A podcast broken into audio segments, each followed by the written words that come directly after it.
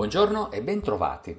La scorsa settimana i mercati finanziari hanno continuato a reagire con nervosismo alla recente metamorfosi della Federal Reserve.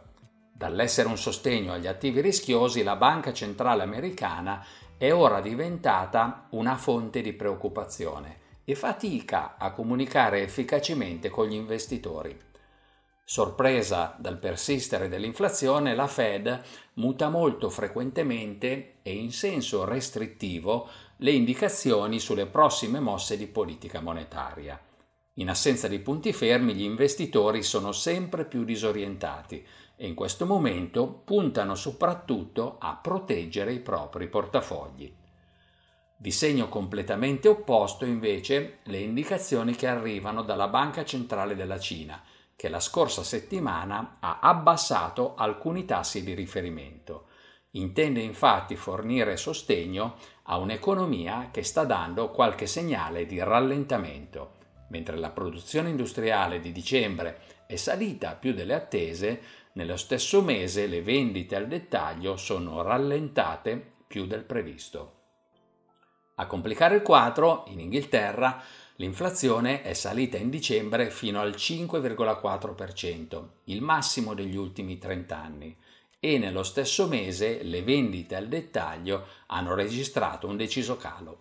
Negli Stati Uniti Netflix ha subito forti ribassi a fronte di dati deludenti sull'andamento degli abbonamenti e ha gettato un'ombra sulla stagione dei risultati aziendali, che proprio ora sta entrando nel vivo. Le tensioni tra Paesi NATO e Russia, infine, non solo non accennano a diminuire, ma la scorsa settimana hanno raggiunto il livello più alto dall'inizio della crisi. Nella giornata di venerdì c'è stato un incontro tra i ministri degli esteri Blinken e Lavrov, ma a parte un generico impegno a mantenere aperto il dialogo, non si sono registrati progressi e un attacco all'Ucraina da parte della Russia non è da escludere. In una settimana in cui la volatilità è decisamente aumentata, i listini azionari globali hanno sofferto ribassi che non si registravano da più di un anno. L'indice Standard Poor's 500 chiude a meno 5,7% rispetto al venerdì precedente, il Nasdaq a meno 7,6%, l'Eurostox 50 a meno 1%, il Nikkei a meno 2,1% e l'indice MSI dei paesi emergenti a meno 1,1%. In controtendenza invece gli indici cinesi che hanno mostrato variazioni positive. In rialzo anche il petrolio con il Brent a più 2,1% e l'oro che chiude a più 0,9%. I rendimenti dei titoli di Stato americani e tedeschi si sono assestati sui livelli della settimana precedente, mentre registriamo un significativo allargamento degli spread per le obbligazioni societarie americane ad alto rendimento. Il dollaro si è apprezzato dello 0,7% rispetto all'euro. Per concludere, questa settimana l'attenzione degli investitori sarà monopolizzata dalla periodica riunione della Federal Reserve Potremo anche monitorare gli indici PMI provvisori di gennaio che ci forniranno indicazioni aggiornate sull'andamento dell'attività economica nei principali paesi. Gli Stati Uniti pubblicheranno i dati sugli ordinativi di beni durevoli di dicembre e sulla fiducia dei consumatori di gennaio. L'inflazione non si è ancora assestata e gli investitori devono abituarsi a convivere con frequenti aggiustamenti delle politiche monetarie. Non devono però scordare che anche quando le banche centrali si ritirano, i mercati finanziari possono continuare il proprio percorso poggiando sulla crescita economica e sugli utili aziendali.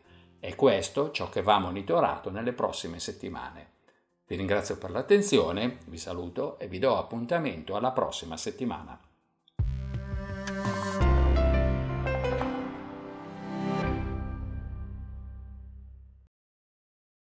La presente registrazione audio ha finalità meramente informative. Le informazioni in essa contenute non rappresentano un'offerta di acquisto o vendita di prodotti finanziari, una raccomandazione di investimento e non sono da intendere come ricerca in materia di investimenti o analisi finanziaria. Le opinioni espresse riflettono il giudizio di Amundi al momento della loro diffusione e sono suscettibili di variazioni in qualunque momento, senza che da ciò derivi un obbligo di comunicazione in capo da Mundi. Non si garantisce l'idoneità a qualsiasi scopo di investimento delle informazioni fornite, le quali non devono essere utilizzate come unica base per assumere decisioni di investimento. Eventuali dati riferiti a performance passate non sono un indicatore attendibile di performance attuali o future.